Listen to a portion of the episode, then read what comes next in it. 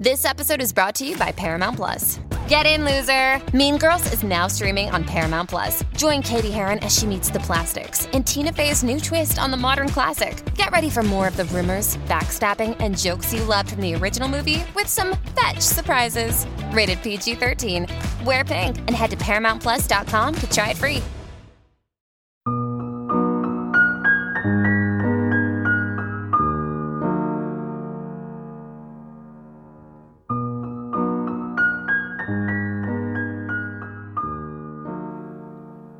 Hi, I'm Will Schwalbe, and you're listening to But That's Another Story. Last year, we hosted a live panel with three authors at Book Expo America and shared the program on the podcast. We heard from many listeners who enjoyed the conversation, so much so that we returned to Book Expo this June. I had the chance to chat with Aarti Shahani, Stephen Chbosky, and Nicole Dennis Benn about books that changed their lives. Here they are. So we're going to start with Aarti, and I'm going to introduce her a little bit. Aarti is an NPR correspondent and the memoirist behind, as she said, Here We Are American Dreams, American Nightmares, which it releases on October 1st, 2019. And it details her family's immigration story of moving to Queens from India. Before working in journalism, she was an organizer in New York City, helping prisoners and families facing deportation. And today we're going to talk about the years right after she left organizing to become a business reporter. So, um, first, Aarti, I'd love to hear about those first few years after you left New York and moved to California. Why did you leave New York, and what was the experience like? I was just running as fast as I possibly could. And you could say it was that I was 31 years old and I, fe- I felt like I needed to leave home. I felt like I needed to leave my parents' life so I could really build my own. I definitely felt like I needed to fix my credit score, which was a disaster. Um, and the move to California was really okay, who am I when I'm not cleaning up my family's mess or deeply defined by and entrenched in their experiences? Um, and I'd say the flip of it is also California is beautiful. So I got there and I was like, whoa, you know, I didn't know the earth could look like this. And there was an opportunity there because, you know, when you migrate, whether it's from one country to another or from one part of this country to another, you're making a bet, right? Is there an opportunity in this place I'm going to? What will I find? What, what will await me here? Uh, and it just so happened that my move to California happened at the same time as I was making a pretty drastic career change. I went from you could say pretty uh, left-wing community organizer working in jails and prisons in New York, including Rikers Island, over to Silicon Valley technology correspondent pretty quickly. Now, when we asked you about a book that changed your life, you mentioned Americana by Chimamanda Ngozi Adichie. Tell us, how did you first come across Americana?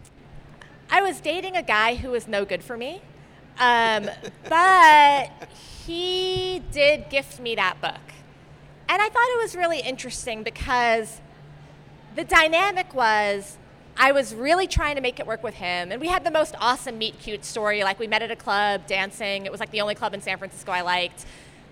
And I really wanted to make it work with him. Um, and it didn't, it just kept not working. And then for my birthday, he actually gave me that book. And as I started reading it, I mean, part of what happens in that book is that you've got a protagonist who is slowly and messily finding her own voice.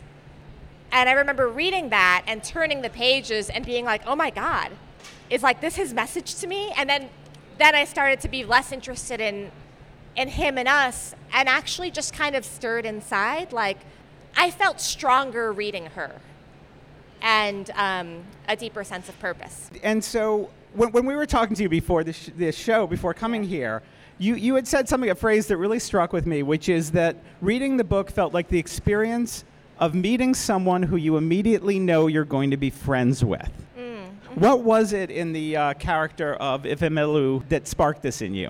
Yeah, she was a really, she is a really sassy, self made young woman who decided to leave where she was from and she loved where she was from. She had really good relationships with her family, with her friends there. She felt a deep connection to it, and still she ached for more and different.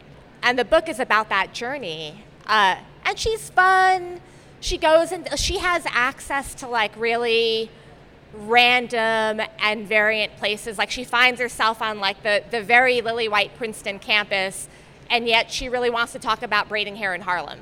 And I think that that, that woman who is not only capable of living in very different worlds, but whose heart actually needs to live in very different worlds, I'm drawn to that person. Those are a lot of my friends. And in your uh, in your extraordinary memoir, you do write about being at a, a, Lily White school, which was the Brearley School in New York City. That's right. Um, yeah. did, did that in particular resonate with your experience of school? I think if you've ever come from a more humble background and stepped into the hyper elite, the most simple things are jarring. You know, when I got to Brearley, it wasn't just um, that I went from a classroom of 45 students in Flushing, Queens, where I'm from, to a Latin class of six students. And I was like, where is everyone? Oh, this is the whole class. Um, but I learned words I just didn't know before. Like, for example, country house. I didn't know what a country house was. And the idea that people could have not one but two homes blew me away. I lived for, for the first chunk of my life in a one bedroom apartment with me and my other four family members. I mean, I would say that, so in my book, and I'll just explain a little bit about this, it's a father daughter story. Um, you could say that's, that's, one version of it. That's that's my heart version of it. Is in my book, I am working through the journey of how did my dad, who was when I was growing up, in my opinion, so third world, so backward, so in my way. I mean, basically, I had the classic immigrant daughter feelings about her dad. How did that guy end up becoming my best friend? Um, and it happened in the context of a criminal case that destroyed his life. I mean, I'm not. Uh, this is right at the beginning. Um, basically, uh, when I was 15, my father, who ran a wholesale electronics store on Broadway, like literally my first time at the Javits Center, was at our family's booth selling electronics wholesale to distributors when I was a kid.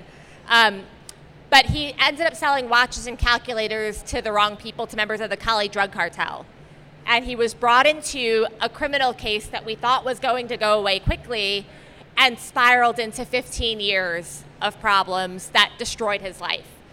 Um, and so the book, you know, the title, uh, Here We Are, because as a matter of fact, here we are. Um, American Dreams, American Nightmares. It's that, you know, I've lived the American dream. We talked about Brearley and the upper crust. And my father lived the American nightmare, and they're both real, and they coexist in the same family.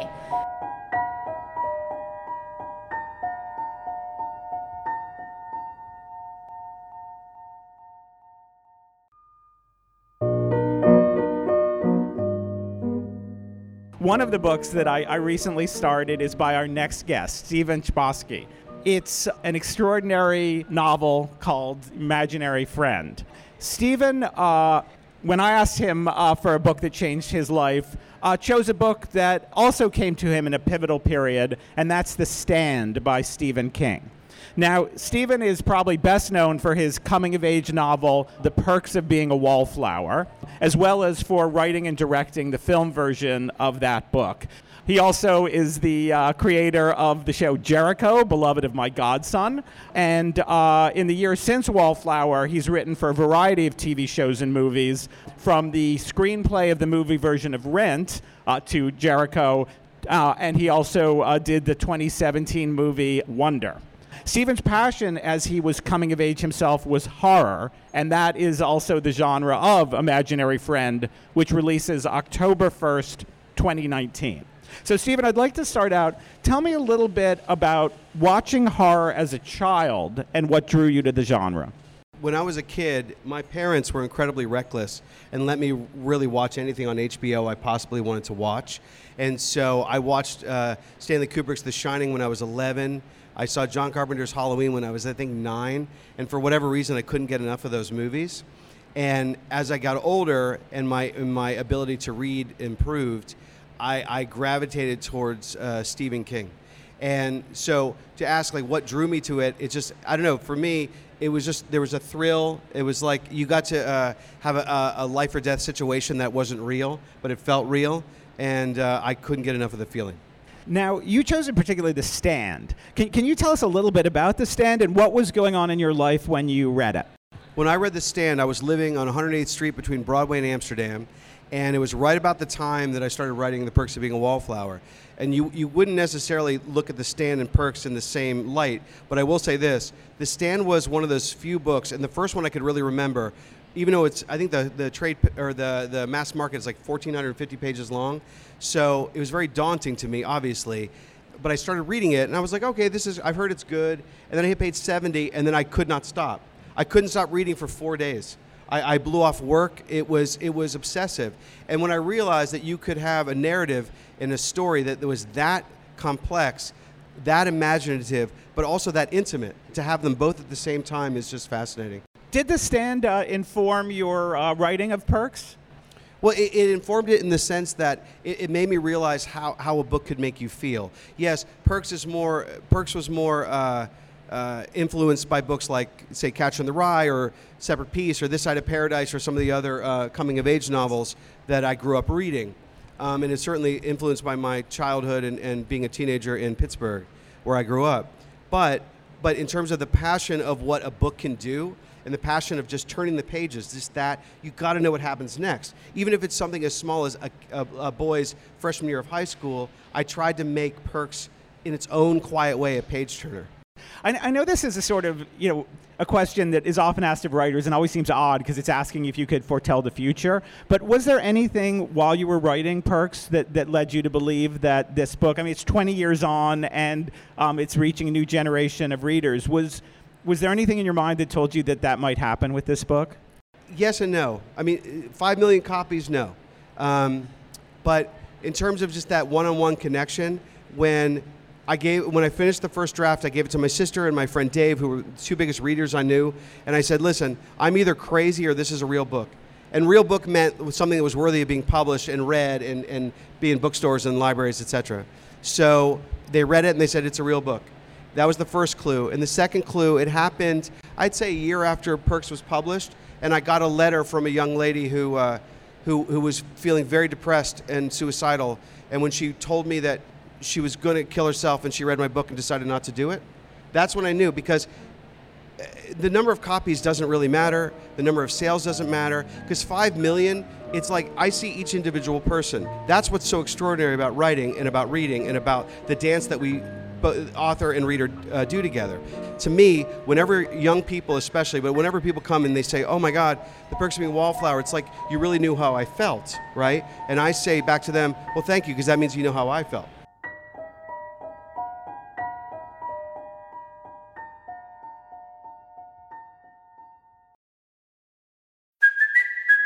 Kaley Cuoco for Priceline. Ready to go to your happy place for a happy price? Well, why didn't you say so? Just download the Priceline app right now and save up to 60% on hotels. So, whether it's Cousin Kevin's Kazoo concert in Kansas City, go Kevin, or Becky's Bachelorette Bash in Bermuda, you never have to miss a trip ever again. So, download the Priceline app today. Your savings are waiting. Go to your happy place for a happy price. Go to your happy price, Priceline. One of the extraordinary things that books can do is help us realize that our dreams are a possibility. Uh, and they can also help us more deeply understand ourselves. And that's, I think, one of the things that our next guest, Nicole Dennis Benn, uh, might be talking about. She chose the extraordinary book Zami by Audre Lorde as a book that changed her life. Now, Nicole is the author of a debut novel called Here Comes the Sun that burst onto the scene and just amazed and devastated and delighted and astonished tons of readers, myself included. And that's a novel that follows two sisters in Jamaica. And it explored themes around sexuality, gender, race, and Jamaican life. It was named one of the best books of the year in 2016 by the New York Times, NPR, and others. Uh, Nicole's new book is called Patsy. Um, Nicole uh, in Patsy looks at themes of motherhood, immigration, and sacrifice for love. It's out on June 4th, and I do have to say, I had the great privilege of hanging out with Nicole and her wife Emma when we were all at the Nantucket Book Festival and got thoroughly lost uh, on the way back from a party. Um, so this is a joyful reunion. We made it. Um, Nicole, can you start out by telling us about Zami by Audre Lorde and what was going on in your life when you read it? So I encountered um, Zami while working at the library. Um, so when I first came to America, I worked. Um, I was a work study student um, in the library, and Zami was one of those books that I picked up. Um, it was recommended by one of the librarians who was working there at the time, and I love the fact that you know, of course, she saw the Caribbeanness of Audre Lorde talking about her parents from Grenada. But as I read, I was also coming out to myself as a lesbian, and also I was a newly arrived immigrant. This was like around 1999, 2000. And I, as I read Audre Lorde's um, story, I realized, wow, I saw my story in that book as well. Because I grew up not seeing myself on the page or seeing my experiences um, on the page. And so when I started reading Zami by Audre Lorde, seeing that here is a writer who was also from Caribbean heritage, um, a self-proclaimed lesbian, a, a poet, um, you know, somebody who actually was raised on the, the, roof of a very strong Caribbean woman, and you know, kind of um, pushing against that, and also um, herself um, grappling with her American, her new, her new Americanness with her immigrant um, family or background. And so to me, that spoke to me a lot, given that I was so homesick and I was just grasping for somebody to speak to. And my accent was thick at the time. I mean, now I know I have a, a thick accent now, but when I first arrived in America, it was so thick that I didn't really make much friends. So reading and writing were the, the ways how, how, I coped with being in this new country. And so when I read Zami, it spoke to me in many ways. You know, I was introduced to the racism in America. Um, I remember her talking about her family being in D.C. and the people, um, the waitress not wanting to serve them. And you know, it's interesting because in Jamaica, I never considered my blackness. Um, it was only when I arrived in America that I started seeing myself as black. Um, in that sense. Not that race is not um, talked about in Jamaica, but in America is a completely different conversation. And so when Audre Lorde, you know, in terms of her unpacking what her, her blackness, her queerness, her um, womanhood, um, to me that was something. Seeing that intersectionality on that on the page was what drew me in even more to her writing, and then subsequently her poetry was it immediately obvious to you that the book was going to have this impact on you? Um, what, what, what point in reading it did, did it start to speak to you? Of course, when she started coming out to herself as a lesbian. Um, because, uh, you know, again, I'm coming from a country where being a lesbian is something that's taboo. You know, I at, at the time I thought I was the only one on the island who felt that way, who was attracted to women. And when I saw Audre Lorde writing openly about her attraction to her friend, and then, of course, living with all these great women who she fell in love with in, in Manhattan. I was like, wow, I've never had that conversation before. Another woman who's so openly talking about her sexuality that way. I, actually, I ended up writing. That's how I started write, journaling, because most of my journaling was really me, you know, processing my identity. And Audre Lorde was a big um, influence on that. So, so the book was very present in your mind when you were writing "Here Comes the Sun." No, so you know, I'd long forgotten about Zami while writing "Here Comes the Sun." I mean, it was in, uh, it was def- definitely on my bookshelf, but I feel like the person I became while writing "Here Comes the Sun" um, really allowed me to really explore those issues of race, classism, colorism, sexuality, gender, and displacement on the island. Um, I feel like um, writers like Audre Lorde gave me that courage to speak out, and James Baldwin, um, you know, because of, um, I grew up um, really you know, for me, growing up in a household where I was told not to air my dirty laundry in public river, you know, so basically just silencing and um, silencing me, and also having me respect shame more than my own voice. I felt to me to be a writer is really going against all of that you know, finding the courage to speak about not only myself in terms of my identity, but also the stories of the women, the people around me who felt like they had to be silenced, you know, or silent and not wanted to um, discuss the issues that are usually swept under the carpet. Um, there's a there's a quote um, that I w- I'd love to get your your take on, and, and it's from Zami. It's just simply a choice of pains. That was what living was all about. Right. What does that mean to you? Um, so I, you know, one of the things with, with processing um, like pain, um, to me, so uh, there were certain, certain different traumas in my life. Uh, you know, of course, immigrating to America was one of them. I never processed that as a trauma until later on. Of course, in therapy, I was sitting there, my therapist was like, you know, that was trauma. Um, you know, I came here at 17 years old, and um, the whole assimilation process could be painful. And you know, I had to pick, choose, and refuse what I um, could dwell on because there was a time when I had this crippling um, depression um, where I was like, I have to leave this place. That's why when he said Americana, that spoke to me as well because um, if if Amola was that's her name went through that, you know, where that you want to go home, but you know you can't go home because once you go back home, it's like you're looked at as a people um, uh, by your community like, oh my God, you failed. You know, what did you do in America to have you be so, you know, to, to, um, to fall to, um, fall this way. And so I didn't have that courage to say to myself, you know, I'm gonna. I actually called my mother, the first person I called, and she said to me, the first thing she said, "You're at Cornell. You know, do you know how many people would like to get into a university like that? You need, you'd better stay." And I heard that over and over again. So of course I stayed, but at the same time, the way how I was able to process that pain was through writing. So certainly in the character of Patsy, as much as I've met her to date there are characters who are, are not readers. And I would just, uh, you know, love to hear a little bit about um, the, the sort of the, the gifts that, that books have brought you and your characters. Yeah, sure. So um, for me, so I write about working class Jamaican women. Um, for for a reason. Um, first of all, you know, we we're so marginalized. You know, very rarely. Um, I, growing up, of course, I never saw us on the page, never heard us. Um, so I, I, for me, it was it's important for for me to tell our stories. And so Patsy um, is one of those women. You know, I wanted to explore this um, this story, um, of course, through the lens of this woman who's trying to find her place in the world. And she does so by coming to America, feeling that, you know, this is where she's going to be a new woman. She could reinvent herself. Because to, um, to every immigrant, America is sold as a fantasy. And, you know, for her, it was important for her to come to this fantasy, this world where she thinks she can have it all, be, um, love the way she wants to love, but of course, leaving her five-year-old daughter behind. So basically abandoning her daughter, given that um, she never really embraced the role of motherhood. So really she was running away from motherhood as well and trying to, you know, see who she can be in America. And, you know, writing a, a character like that, you know, that character probably wouldn't have, see, um, you know, you, like from unlike me, you know, didn't come to America educated, you know, didn't have the luxury of going to Cornell and then graduate school and being on this panel, for example, with other authors. You probably would see a Patsy walking around um, with a carriage, you know, pushing a baby uh, on the Upper West Side or Upper East Side. You probably have, would have seen her as a bathroom lady cleaning in the various restaurants around the city.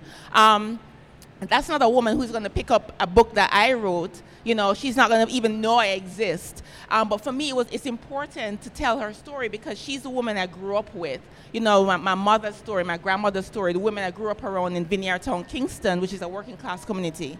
And um, it's important for me to really relay their, their stories that way and hoping to one day, you know, go back to empower them to tell their own stories one day. Wow, thank you.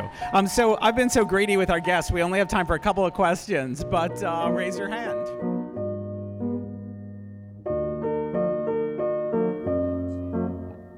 That's it for this episode of But That's Another Story. If you enjoyed the conversation, please subscribe to But That's Another Story on iTunes or wherever you like to listen. And if you haven't already, leave us a review. It really helps other people find the show. I'm Will Schwalbe. Thanks so much for listening.